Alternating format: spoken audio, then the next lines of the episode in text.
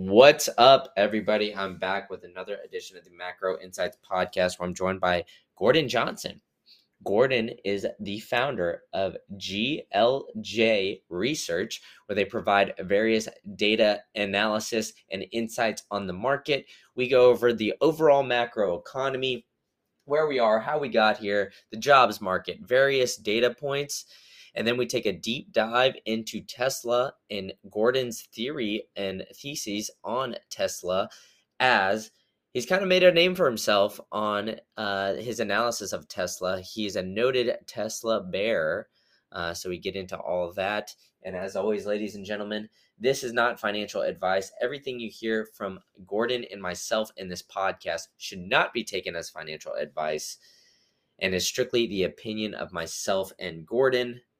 So please, please, please consult with a financial professional prior to making any financial decisions.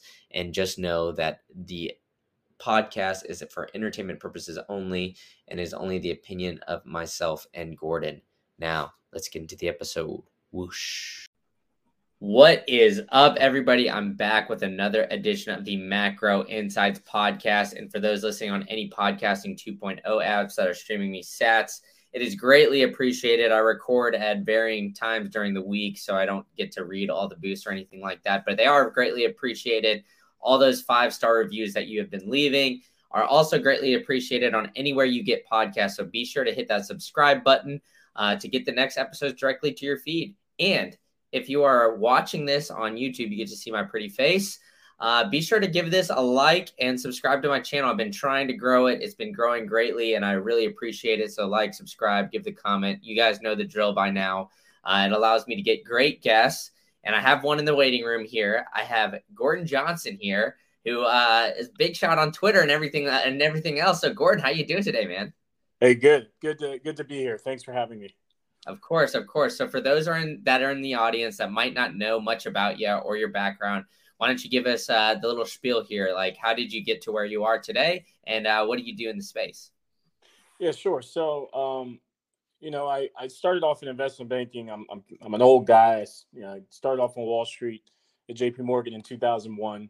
Did that for two years, moved over to equity research, uh, Credit Suisse, then Bear Stearns and Lehman Brothers.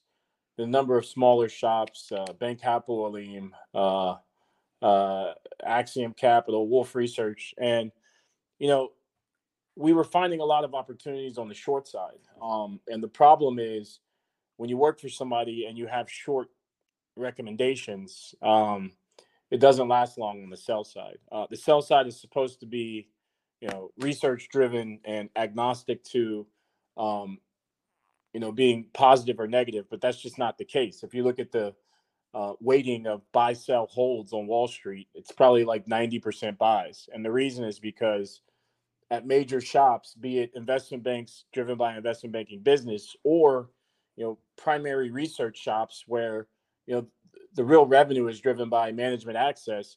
If you're not positive on companies, you don't get access. And if you don't get access, you don't make money. So I feel like, you know, if you're to have sell ratings, you're not to last long outside of having your own firm. So that's why I started GLJ Research in 2018. Um, so I wouldn't have somebody, you know, sitting over top of me telling me that you, know, you can't have sell ratings, which I pretty much had my entire career. Um, so that's how I've got where I'm at. Um, you know, we do, uh, we like to do, um, you know, fundamental uh, bottom up. Well, we like to look at top down opportunities. What I mean by that is find opportunities where we can have a strong view on supply demand, and then from there find specific stocks where um, you know we can do bottom up analysis to um, uh, to uh, supplement or um, you know help out with our our top down. So that's kind of that's kind of how I got to where I'm at and kind of our, our focus. Yeah, for sure. And, and it does seem like pretty interesting because you started this in 2018, you said. So it's been about five years or so. Uh, but in those five years, the past three have been, you know, a little bit wild. Obviously, with the COVID pandemic, then the stimulus packages, um, you know, the GME AMC craze. There's been a lot of various kind of events, and now we're kind of in a in a different macroeconomic time. Like it seems like there's been a lot of cracks underneath the surface of the economy, but the stock market's been doing kind of well. So uh, let's let's dive into it there. So you know, kind of how do you think, uh, I guess, overall macro view? How do you, where do you think we're we're at, and uh, you know, how do you think we were uh, we're like shaping up compared to maybe uh, pre-COVID? Uh, I, I guess is the the phrase I'll use here, but uh, maybe not necessarily. I guess like pre pre COVID, if that makes sense. Yeah. So I think there's a big misconception among you know politicians uh, who greatly influence what the Fed does and the lion's share of retail traders um, and investors, and that is that the stock market is the economy, um, and the stock market is not the economy. Um, um and in fact, you know, there's been a number of times in history where you've had significant sell-offs in the stock market, yet there was no recession. Um, so I think what's happened is you've had aggressive, extremely aggressive uh, monetary policy and fiscal policy. But keep in mind, you know, monetary is the Fed printing money. Fiscal policy is the government spending money. But the government can't spend money if the Fed doesn't print it. So this all really goes back to the Fed. Um, and you had effectively when Obama took office, um, and the banks got in trouble. Um, you had, you know, this invention of quantitative easing, which was effectively printing money to buy bonds. Um, and what that has done is it's created the biggest wealth gap slash inequality um, slash burden on poor people. Uh, and, and, and I shouldn't say poor. I mean, when I when I say poor people, I mean like you know basically the non-rich, which is basically ninety percent of Americans we've ever seen. Right. The reason why home prices are up you know, since 2008, you know, what, you know, 300, 400%, yet minimum wage is essentially flat is because the Fed started printing money to buy mortgage backed securities, which is effectively printing money to buy houses. That artificially inflates the value of houses, which has essentially pushed an entire generation of Americans, uh, the millennials, um, out of the ability to afford a house. Um, that's not uh, organic. It's it's inorganic. Um, so where we find ourselves today is in an environment of extremely aggressive, you know, um, monetary policy from the Fed. Right. We just had, you know, there was a small bank that you know um, had problems, and immediately the Fed resorts to, you know, nearly four hundred billion dollars over two weeks of quantitative easing. Now, everybody says it's not quantitative easing. I, I just don't disagree. I, I just disagree. Um, you know, instead of printing money and buying it outright, um, they printed money and lent it out to buy bonds from banks. That's quantitative easing. That money is finding its way into the stock market, as we've seen. Um, since the Fed did the BTFP, um, you know, every week the stock market has been up.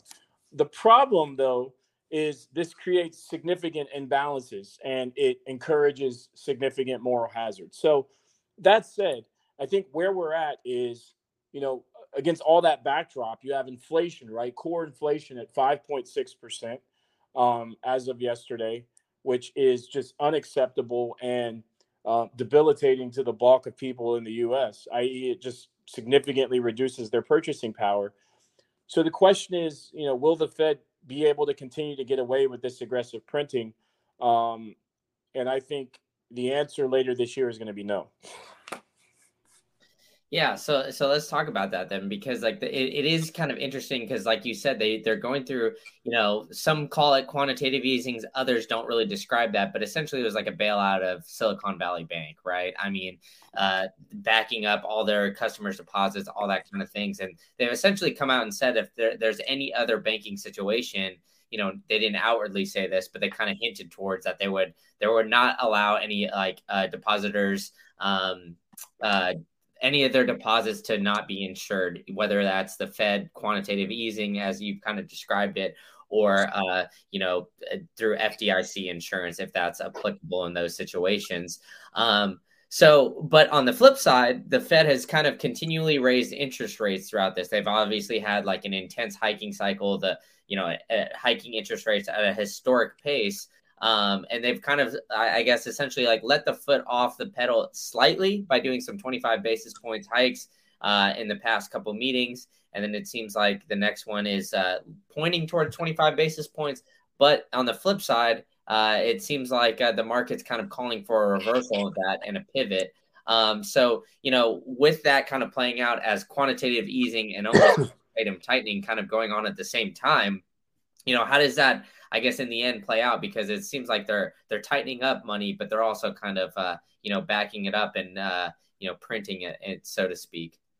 Yeah, and, and just just to, to, to highlight to your listeners, when I say the stock market is not the economy, if you look at the S and P 500, it was down 40% peak to trough in both 1987 and over the 2000 to 2002 timeframe. And in both of those periods, there was no recession. So, again, the idea that the stock market is the economy is dead wrong. Now, um, with respect to where we're at right now, I think there's a very interesting dynamic unfolding. Um, and let me explain what I mean by that. So, clearly, the CPI inflation data came out yesterday, right? And that was all the buzz. Um, and I think that uh, there was a very important takeaway there that I think some people may have missed. And, and, and so, what I mean by that is, you know, the inflation report, if you look at um, inflation for all items less food and energy, um, December, January, February, March, December 2022, and then January, February, March 2023. On a month over month basis, that number is 0. 0.4, 0. 0.4, 0.5, and 0.4. So it's annualizing at 5%, which is way too high and simply unacceptable, right? Their target is two, but you know, sticky five percent inflation will be crushing to the masses. So when you also consider, right, that in the most recent CPI inflation report, the energy component was down 3.5%. Yet, um, since March, gas prices are up 7.4%.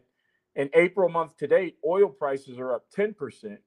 It seems like the energy component is reemerging with a vengeance, if you will, with respect to its contribution to inflation. And then looking at the shelter component, which is a big percentage of um, uh, CPI inflation, you know, it's like, you know, September, October, November, December, January, February, March, 2022, 2023, month over month, you're talking about 0.7, 0.7, 0.6, 0.8, 0.7, 0.8, 0.6. Point is, it's annualizing at around 7.4%, which is debilitating.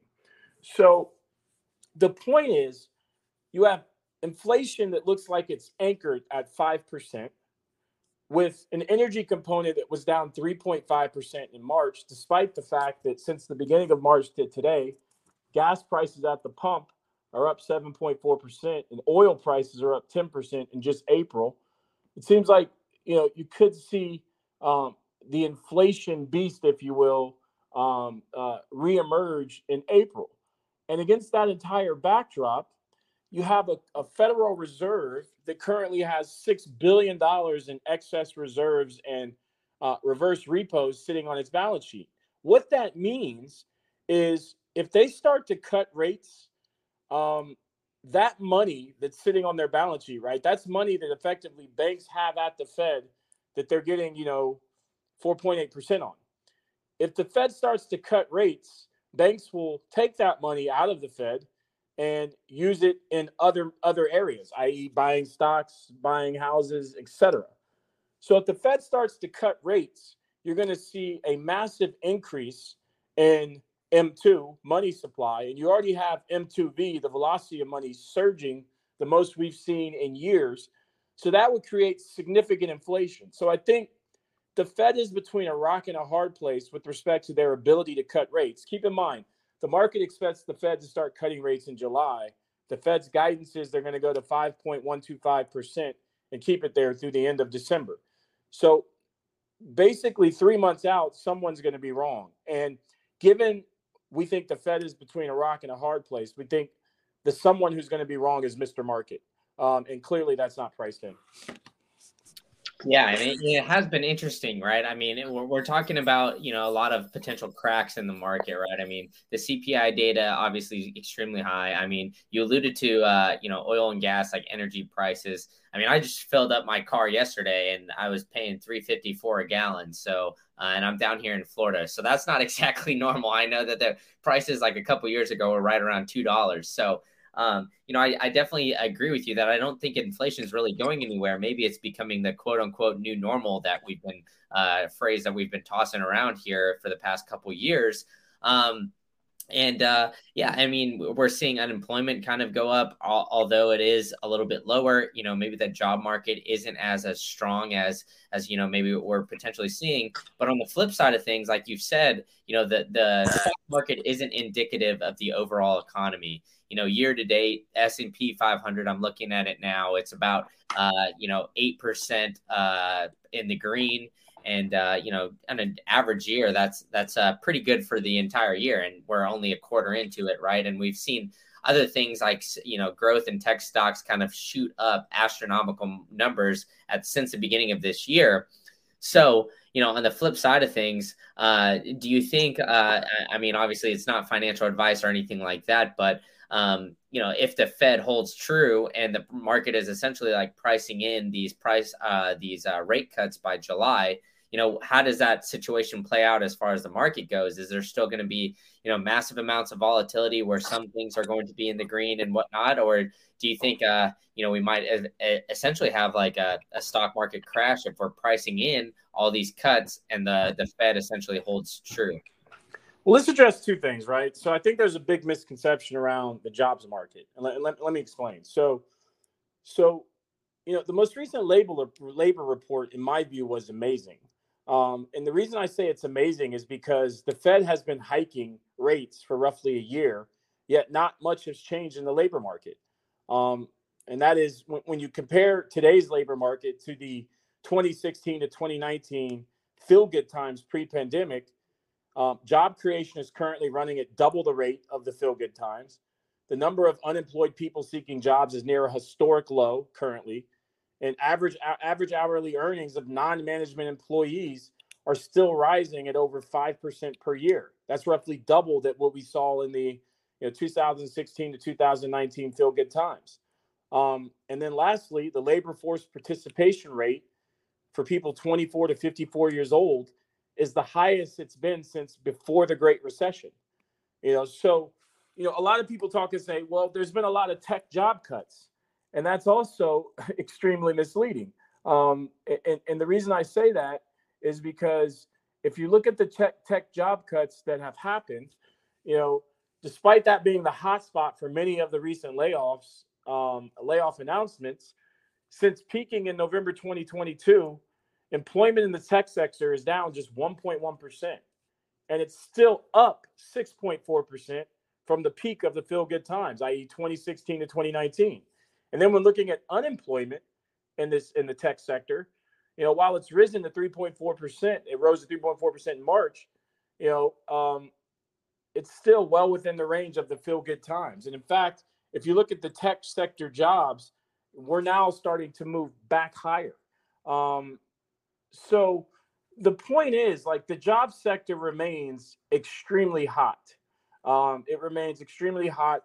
And the problem is that when you have a hot job sector, um, you know, um, you know, people effectively, you know, make more money. If people are making more money, they're going to go out and spend that money. And if people spend that money, you know, inflation is going to continue to be um, supported. So I think that the labor market is indicative of sticky inflation. Um, so that's one thing. I think that you know people you know talked about the labor market being concerned. You've had politicians talking about millions of jobs lost, but that's just fear mongering when you look at the data. The job market is still extremely strong. Number one. Number two is if you look at what's happened with respect to the Fed's quantitative tightening, um, and it's important to remember that like you know they were doing this quantitative tightening, then one small bank, and, and keep in mind, right, what happened at SVB was completely predictable. And what I mean by that is you look at what you know the central bank in Mexico and the central bank in Brazil did, among other emerging markets, um, or developed markets, if you will. Um, and they, they they significantly raised rates in 2022, 2021 slash 2022, and a lot of other countries did as well. Why? Because the Fed told you they were going to start raising rates, and they did that to protect their currency. What happened at SVB was just simply um, uh, you know, malfeasance and just a massive um, uh, risk-taking attitude from the executives there. You know, you you had a bank that was effectively, um, uh, you know, operating in very short duration, you know, um, uh, securities that didn't take any um, heedance to the Fed telling you years in advance that it was going to be hiking rates. Um, and thus, when rates moved up, you know, the bank got hit. The idea that as a result of that, you had two things happen, right? You had the depositors bailed out, which I think is a slap in the face of, you know, U.S. taxpayers. But more importantly, in our view, you had the Fed come in and create this BTFP facility where they're effectively buying, you know, treasuries from banks that are underwater. Um, and I shouldn't say buying; it's lending money out to them.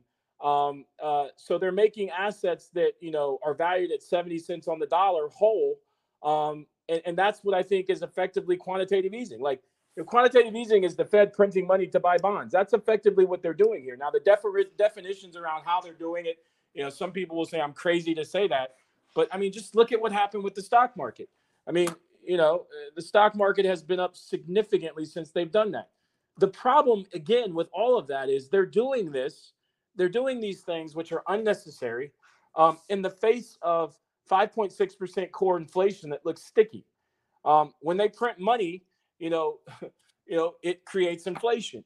So one thing to keep in mind, right, is, you know, since QT started, that was uh, June 1st, 2022 you know, the Fed's balance sheet has come down by 282 billion.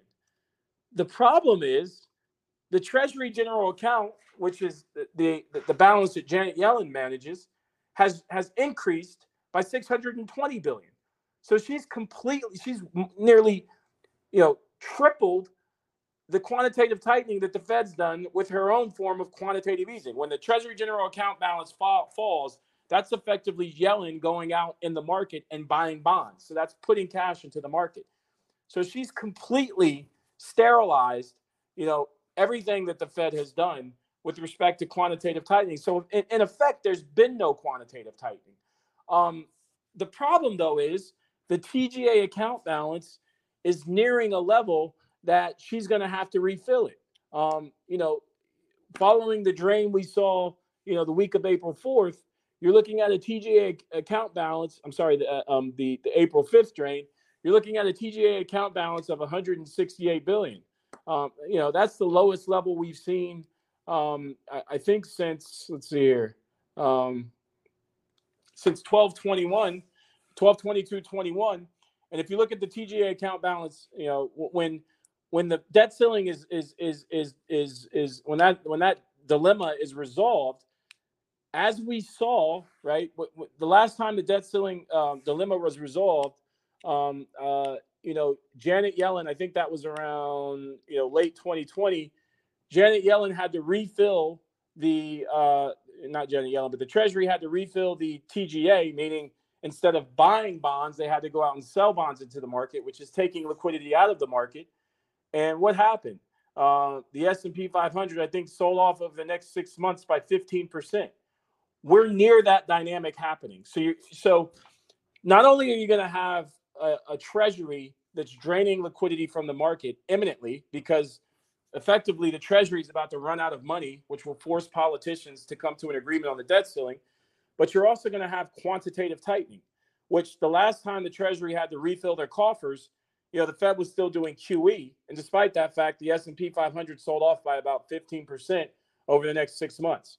So look, it's hard to say exactly what's going to happen. There's a lot of moving parts, but it looks like we're about to see a significant drain of liquidity from the U.S. markets at a time when you have an S&P 500 index that's up 8% year to date, as you said, despite the fact that the expectation is that EPS will be down 6% in Q1 and you know cash flow is going to be down 20%.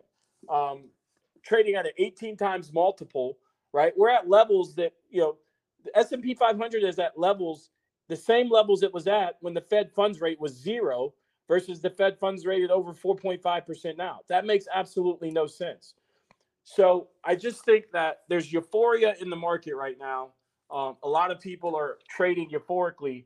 And when some of these dynamics start to come into play, I think that you're going to see um, uh, a sell off. And the difference between now and before is given inflation is raging, right, at, at over 5%, um, and the Fed has these dilemmas, i.e., if it cuts rates, you're going to see inflation go up even more. I don't think that they're going to be able to come to save the day this time, as they have every time the past, you know, 15 years.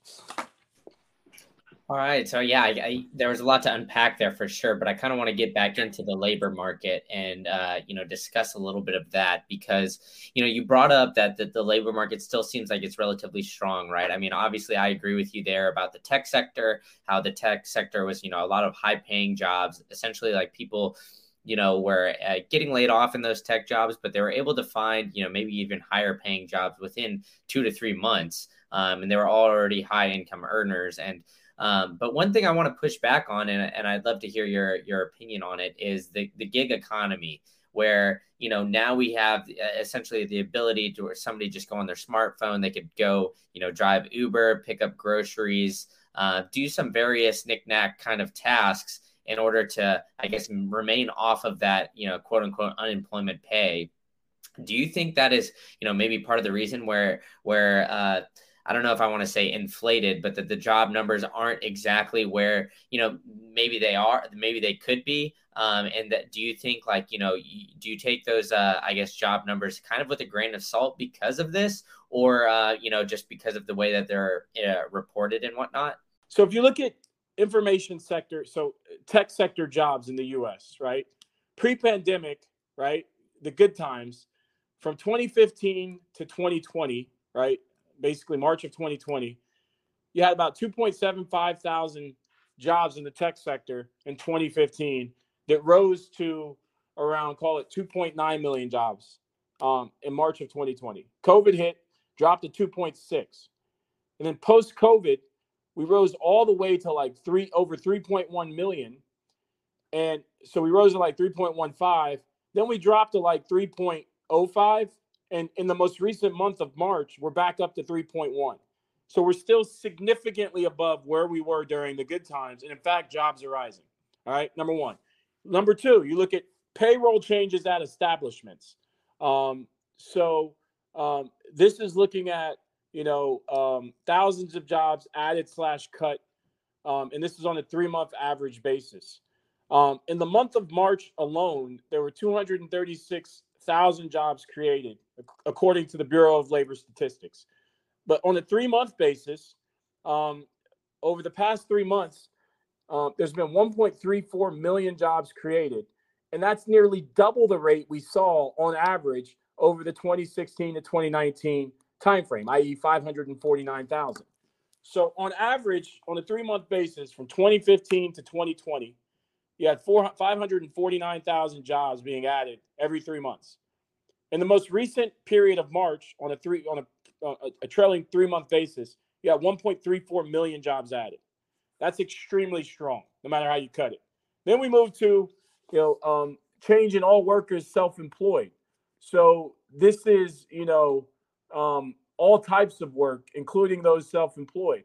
Um, you know this number is sitting at um, you know, just under 2 million uh, jobs. Whereas on average over the 2015 to 2020 timeframe, this number averaged like less than a million. So you're looking at double now what we saw during the feel good times. You look at the unemployment rate, which barring the month of February 2020, it's at the lowest level we've seen in multiple decades um, on a three month average. You know, you look at the participation rate of you know, prime prime labor force uh, working ages of 25 to 54. You know, it was 83% in March, um, and we're sitting at you know near record low level or record high levels. Um, so people are participating in this labor market. And then you look at you know average hourly earnings, which have been coming down, but nonetheless, in March at 5.1% year over year, is way higher then, you know, in 2015, it was two. In 2016, it was two and a half. Got all the way in 2020 up to just over three. And we're now looking at five. So it's come down, but that wage growth is still very strong. Um, so the point is, the job market is still extremely hot.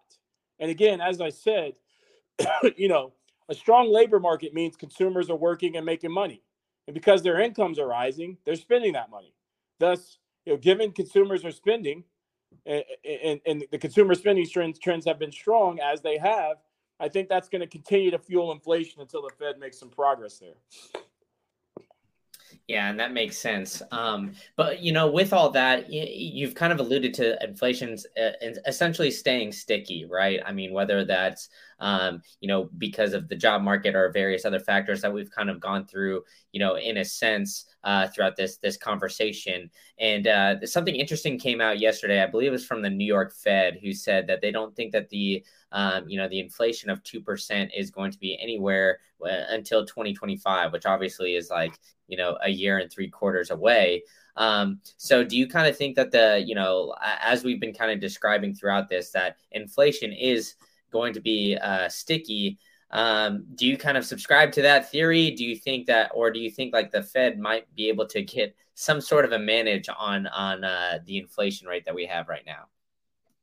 Yeah, I mean, you look at services inflation, which remains sticky and is two thirds of the mix, uh, CPI. You look at the fact that energy energy prices are starting to go back up. There's been little investment. You know, we drained the SPR, um, and the ability to continue draining that is is is de minimis now. Um, uh, you look at you know shelter inflation, which you know over the past year is averaging roughly seven point four percent.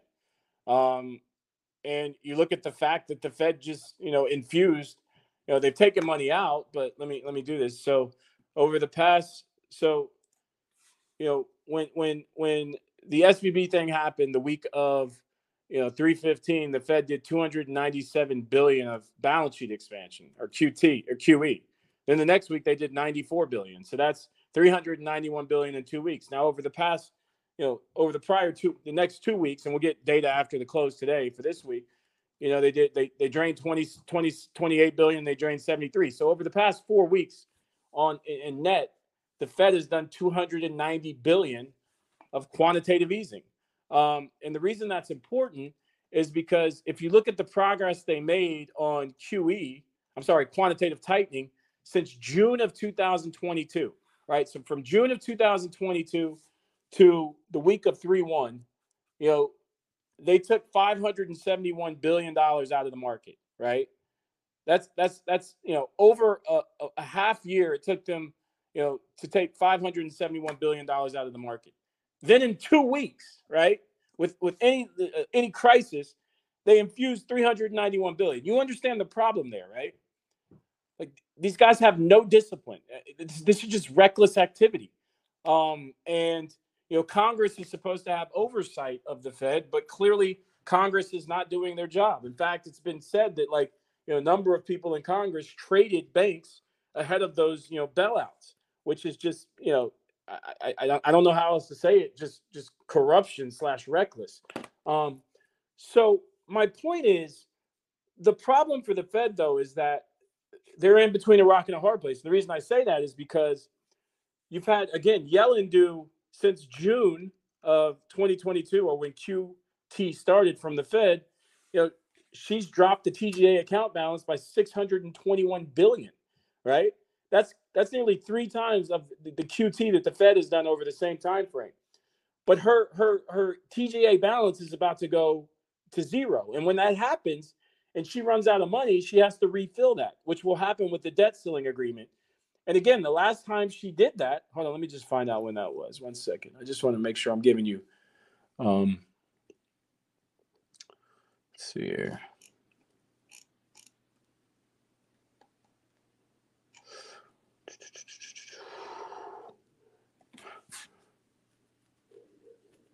Yeah, so from mid December of 2021 to May of 2022, the TGA account balance increased by 906 billion. Um, and that was her replenishing uh, the TGA account balance. And over that same time frame, the S&P 500 fell 17.2%. I just want to make sure you understand what I'm saying here. There's people look at the Fed's balance sheet, but you have to look at three items when looking at liquidity in the US market. It's it's not just the Fed balance sheet, it's also what's happening with the Treasury general account balance, which is you know the Treasury's effectively checkbook, and the reverse repo account. Um, as the reverse repo account goes up, that's money coming out of the market. As the reverse repo goes down, that's money going into the market. So my point is the TGA account balance is nearing zero, right? The last time she had to replenish, again, uh, December of 2021 to May of 2022, where she had to grow that account balance by 906, 906 billion, which was effectively 906 billion of liquidity coming out of the market. The S&P 500 fell 17.2% over that time frame. Okay? So my point is she's about to have to do that again, right? And in addition to that, when that last happened, the Fed was not doing QT, they were doing QE, i.e., they were infusing money into the market, not pulling money out of the market. They're now doing QT. So, my point is imminently, you're going to have a liquidity crisis in the US, which typically resonates with lower stock prices. Does that make sense? Yeah, that that that makes a lot of sense. Um, which I mean, it, it is kind of an interesting time though because of, of, what you're saying that that it usually correlates with lower stock prices. So I mean, if we kind of like reverse the clock here, uh, you know, we have seen a big you know jump up in some of the stocks. Uh, you know, specifically, I mean, even the S and P 500 is up over eight percent throughout this quarter. Um, and there's you know a lot of other stocks, and you know, you've made uh I guess maybe some enemies online with your, your viewpoints on on Tesla and some of these other kind of growth stocks that have essentially like you know shot up throughout the beginning of this year. So you know, do you think I guess that is some sort of delusion, or there's something that uh, you know? I, I guess maybe that that uh, the market is kind of uh, I guess forward looking and essentially just uh, I, I guess trying to reach for something that might not necessarily be there. No, no, no. There, there's a there's a clear explanation for what happened at the beginning of this year. Um, so one of the things that we look at, so people look at the Fed, right? A lot of people look at the Fed, the ECB, and the BOJ, their balance sheets. But you also have to look at the PBOC, right? The, the Chinese um, central bank's balance sheet, the Bank of Korea, Bank of Canada, uh, Bank of Brazil, uh, Swiss National Bank, and Canadian Bank. And when you look at all of those guys and you add them all up, what you'll see is that um, at the beginning of this year, there was a massive increase in balance sheet at um, the PBOC. PBOC did 380.2 billion of balance US dollar balance sheet expansion the week of 1 4 23. And then four weeks later, the week of 2 1 23, they expanded their balance sheet by another 206.3 billion. So if you look at the total of all of the um, all of the central banks that I just mentioned, six, seven, eight, it's like 11 central banks. In the month of in the month of January, all of those central banks combined did 782 billion dollars of quantitative easing.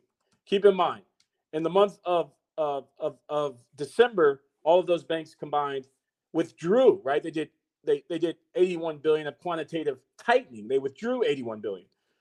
So what happens is when these banks balance sheet when these bank balance sheets expand, right? 782 billion in January of positive, you know, liquidity into the markets, negative 81.2 billion of liquidity in October. I'm sorry, in, in, in December of 2022. So there was a big, massive expansion of liquidity to start this year. And I think that's why you had this massive increase in all of these risk assets. Because effectively, what happens is that liquidity goes into stocks for for stating it very simplistically. So then, what happened in you know February? In February, if you add up all those banks' liquidity, negative 218 billion. So I'm just going to pull up the S&P 500 chart. What did it do in February? I, I don't remember exactly, but I'm going to assume it was down. Um, let's see here. So in February, yeah, for the month of February, the S&P went from about 4076 and exiting February it was 3970, right? So that's what happened in February. And then in March with the BTFP from the Fed, you had a net 227 billion of, you know, effectively quantitative easing because of what the Fed did. So, you know, in March, you know, and they started that in the middle of the month. So, you know, you know, the big drain in, in February, the market was down, it moved down, it was going down even more. And then all of a sudden they did this massive infusion. And basically in mid-March, the market just shot straight up. Um, and so I think that there's explanations for what happened in the market this year. And I think that those explanations um, uh, are also uh, representative of what happened in some of these meme stocks and money losing um, slash you know Tesla like stocks. Yeah, and so you, you know we, we talked about you talked about the growth stocks and kind of you know the explanation behind what what has happened, but it seems like you've been uh, you know kind of against Tesla for quite some time. So why don't you uh, you know I guess you know me I'm kind of uh, I guess I'm I'm on the fence about Tesla, right? I mean I see that there's it's a very polarizing topic, right? There's you know people that live and die by every word that Elon says. They think that you know every kind of move that he makes is, is outstanding, and then on the flip side of it um, you know, I hear a lot of bears that say essentially, if you were to price Tesla as like a car company, you know, is extremely overvalued. Um, so, you know, when you look at it, uh, when you look at Tesla, like lay out your thesis for it, and uh, you know, maybe uh, ex- explain why you're you're short on the stock as a whole. Yeah, so I mean, the Tesla thesis is actually quite simple. Um, you know, you have a company that you know, is effectively seeing its growth slow significantly. Um, and, you know, despite that fact, you know, I think that last time we checked, I think that like Tesla is valued at more than the next seven largest automakers combined. Yet on a trailing 12 month basis, you know, they've sold like 4% of the cars that those automakers have sold. So the thought with Tesla is, you know, you're going to have tremendous growth. Um, and you're going to have you know continued you know eh, eh, you know very strong margins. And what we're seeing now is Tesla is having to resort to aggressive price cuts. I think on average the price cuts in Q1 uh, were like 10%, yet their volumes were up just 4%. So when typically when you cut prices, right, the price cuts at the very least due to elasticity of demand result in a similar demand response. And Tesla is not seeing that, right? And not only are they not seeing that, but you know, for four quarters in a row now, their production has been more than their sales. Um, and that's not a logistics issue or a delivery issue at the end of the quarter. You know, for four straight quarters now, which is a record, you know, that's a record record um, record trend. That means that there's just too much capacity uh, of Tesla cars in the world versus demand.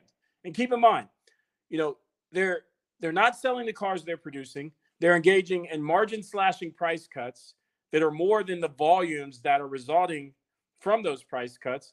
And against that entire backdrop, two of their facilities, two of their quote unquote gigafactories, which is a name they made up, but nonetheless, are running at 20 to 40% utilization. So the point is, I think you're going to have a significant deterioration in their margins in Q1 when they report earnings next week. I think on Thursday. Um, uh, I'm sorry, Wednesday. I think um, it doesn't matter. The, the earnings are next week. You're going to have a significant deterioration in their margins, but it's going to get even worse in Q2. Right? They've already announced massive price cuts in the U.S. They just announced price cuts in China. I think they'll announce price cuts in both Europe and I'm sorry, they announced price cuts in Hong Kong, not China, but you know, th- theoretically, um, I think they'll announce broader price cuts in Europe and China imminently.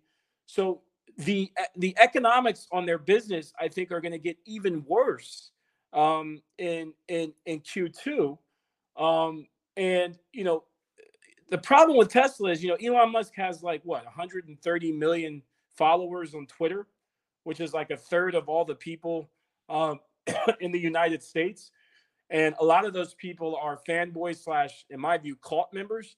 So it's like everything he does or Tesla does or any of his companies is positive in their mind, right? So if they cut prices, it's positive. If they raise prices, it's positive.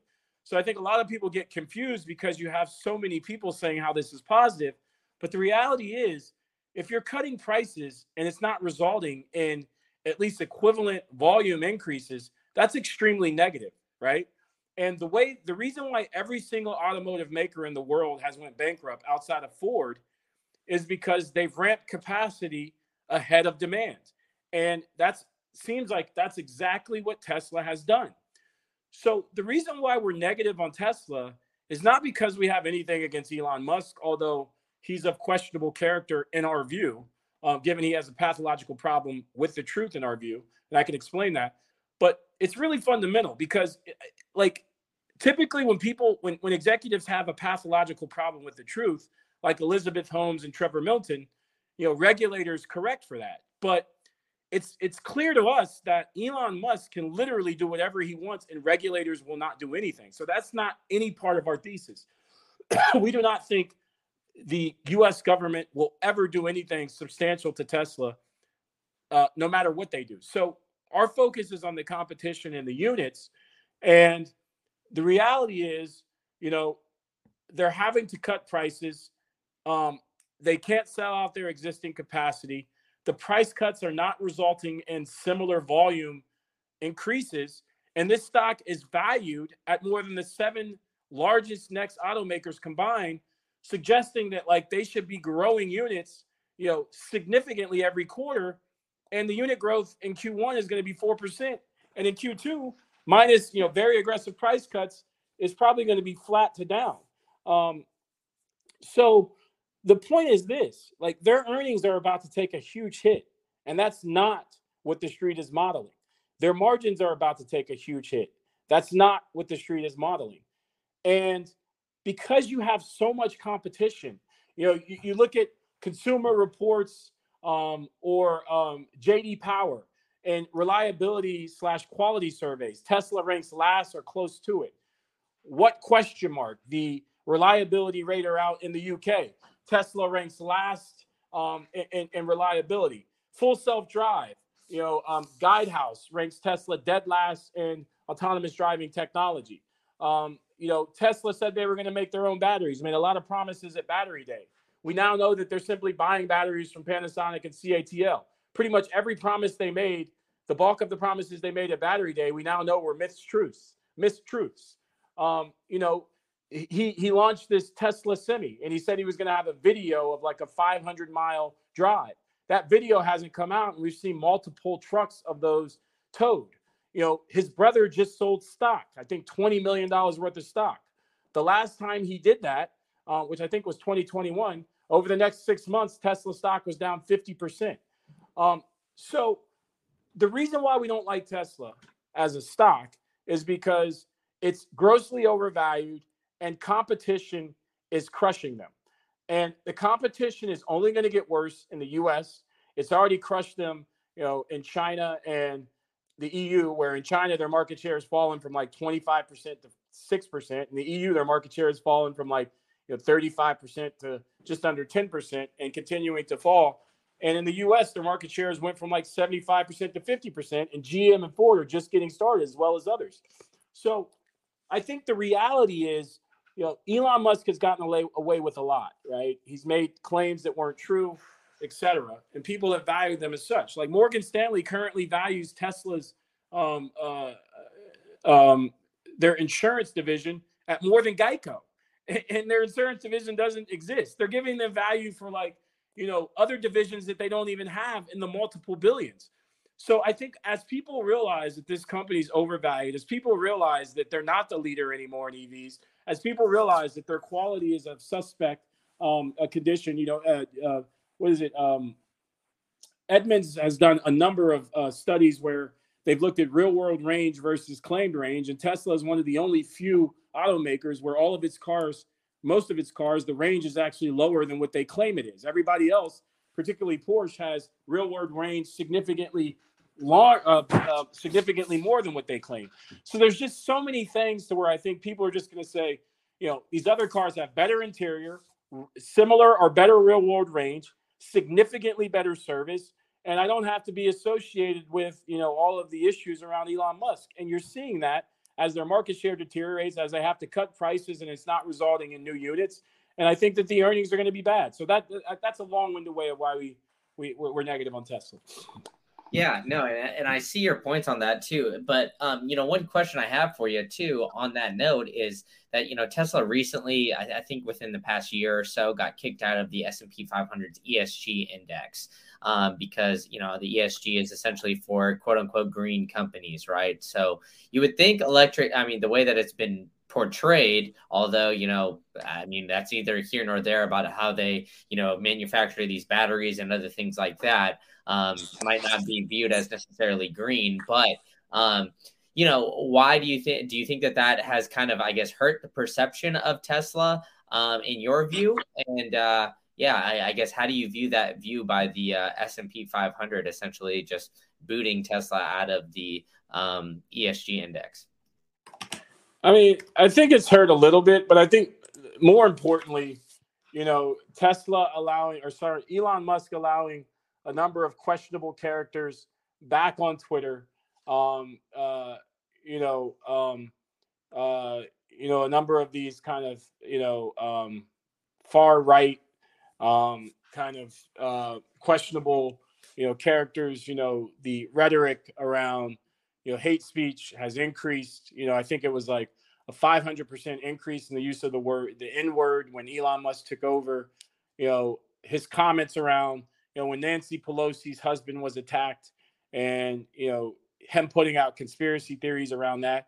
I think it's just, and, you know, his constant endorsement of, you know, I think conservative, you know, some would argue um, conspiracy theories, I think has incensed his core constituency of liberals um, against the car. It's like we've said this in a note. You know, driving a Tesla car um, is you know kind of the equivalent of wearing a MAGA hat now. Um, and I think that a lot of his core constituency um, just are turned off by that. And because now you have multiple, you know, other options um, where you don't have to buy a Tesla, but you can go EV. I think that that's really what's hurt him. I don't think it's the ESG thing. I mean, you know, I was shocked at if you look at the LA Times report that talks about the type of racism that was going on at the Tesla plant and the allegations that Elon Musk simply sent emails saying, "Hey, you know, you know, be tough," where you know people were you know being told to go back to their plantation um, in the facility. Black black employees, you know, people were being called the N word. You know, they were putting you know KKK tropes in the bathrooms. Um, and instead of ad- addressing it directly, um, you know, they were told to have tough skin. I mean, I thought that that was going to really hurt Tesla. You know, you think that like some of these big asset managers, like the Fidelities or the the Black Rocks, when they heard that, would you know move away from this guy, but it didn't. So I don't think it's the ESG thing. I don't. Again, I, I just think this guy is impervious to um, being held to account for anything. You know, it's like, you know, these cars continue to wreck into, you know, um, you know, emergency vehicles on the road. You know, NHTSA's been doing this investigation for years. You know, he did a Paint It Black video in 2016 that we now know was completely doctored. The video was three, 3.5, three, three, three and a half minutes. You know, if you watch the video, it looks like the car's driving itself. The video starts out saying the driver is only there for legal reasons. The car's driving itself. And we now know that Elon Musk directed it and it literally took like 500 miles to do it. The car wrecked multiple times. Um, it was completely doctored. Like, you know, I think that's worse than rolling a truck down a hill. Trevor Milton's going to jail. Elon Musk is paying no price for that. So I just don't think, I just think he's impervious to, um, you know, being held to account. And keep in mind, right? Trevor Milton rolled a truck down a hill, right? Nobody died. If you go to tesladeaths.com, it's been alleged that there's been like 20 deaths associated with autopilot, which I'm sure some people can attribute to that Paint It Black video. And yet there's been no consequence to Elon Musk or Tesla. So I just think these guys are above the law. Um, so I don't think any of that one can factor into their analysis. Um, and but I think that the competition is a big problem. I think that the the fact that you have so many other options that better interior, equal or better real world range and much better service is a big problem. And I think that him taking over Twitter and kind of showing his hand, if you will, with respect to his aggressively conservative um, views and you know the hate speech, etc. uh, I just think has incensed a lot of people to his cars, and I think that's the bigger issue. Yeah, I mean that's a that's a whole nother rabbit hole we could get down of. But I mean, you know, just just from my my view, I I don't know if that's necessarily the case. I mean, you know, Elon has kind of pointed out that he's you know he paid the most in taxes over this uh you know th- this past year than anybody's ever done in history. If he was you know super conservative, you'd think he'd probably try to find a way to get around that. And you know, prior to this. uh you know him kind of taking over Twitter and and saying that he wants to go you know the conservative route it's been documented that he's you know kind of voted the other direction um, in previous elections. But you know, I I don't know if we're gonna. Th- well, this say it's like, been documented. I mean, he said that, right? I mean, yeah, I mean, so, but, so let, let, me just let me just give you a couple of things, right? So when Elon Musk purchased Solar City, in our view, we covered Solar City. It was on the way to bankruptcy, and if that if Solar City would have went bankrupt, that would have put a huge dent in Elon Musk's enterprise. And what he did is he showed a fake solar panel on the set of Desperate Housewives to sell Solar City investors on the takeover. That that's not like something he promised that he didn't deliver on. That's just a mistruth, right? Elon Musk said he had funding secured to go private in the middle of a trading day, right? That's not something he, you know, later delivered on. That's just a mistruth, right? And he did the paint it black video, which again, completely doctored. So like, it, what shocks me, it doesn't shock me anymore, but it still surprises me it's like you see these things, right? He he said at the height of COVID, right? At the height of the COVID pandemic, he forced his workers back to work. And then you had an explosion of COVID cases in the county they were in. And he said he was going to make ventilators. He's like, we're going to make ventilators, right? Ford and GM, excuse me, they repurposed their facilities to make ventilators. Elon Musk didn't make one ventilator, right? It went with the Flint water crisis. He said he was going to fix everyone's pipes. And then what did he do? He sent like a couple of uh, water filters to a few schools. Like, my point is, this guy has shown a tendency to do horrible things. Yet people like you and others just simply say, "Well, I don't know if I agree with that." Like, it's it's not. There's no question anymore, in my view. Like, you can see these things well documented. Like, you know, he called the, the, the hero who saved those kids in Thailand a pedophile. Like, I mean, these are just horrible acts, right? You, you don't send your you don't force your workers back to work against a county order at the height of COVID. He did. He got away with it. You know, you don't say you're going to make ventilators and then send a bunch of CPAP machines from China to hospitals with the Tesla logo on them. He did. He got away with it. You know, you don't say you have funding secured to take your company private in the middle of a trading day. Anyone else who did that would likely be in jail. He did, he got away with it. So my point is like to say that like, well, I don't know, you know, it, it's just you're you're just neglecting reality in my view. But I've accepted that, you know, he'll continue to do these things and he'll continue to get away with it. So I think the reason that the focus on the stock should be the competition and the earnings. And from that perspective, I think this year is going to be very bad for them. Yeah, and I and I agree with you there, and I do think you know he is somewhat of a, I guess, a, I guess we could call it like a marketer in a sense, where he's able to, you know, kind of, I guess, you know, make the narrative look a lot better than it is. You know, I mean, I I worked in uh, some sort of industry prior to this where I could, you know, I was analyzing the NHTSA laws and other things like that, and so when he markets, you know, full self driving and other things like that, that's obviously not not the case and not true and that's that's been kind of a big conversation in that industry as well. So you know i get where you're coming from in that in that perspective for sure but you know you've been very generous with your time today yeah giving me a full hour of it and a little bit more so i really appreciate you coming on here. Absolutely. Why don't, why don't you tell people where where they can find you and what you got going on? Yeah so i mean we post to Twitter, but the bulk of our research, uh, you know, 99% of what we do is is published via, you know, our GLJ research. Um, and you know, it's it's unfortunate that you know we go on TV so much about Tesla because we cover 19 other stocks, all of which we have similar interests in.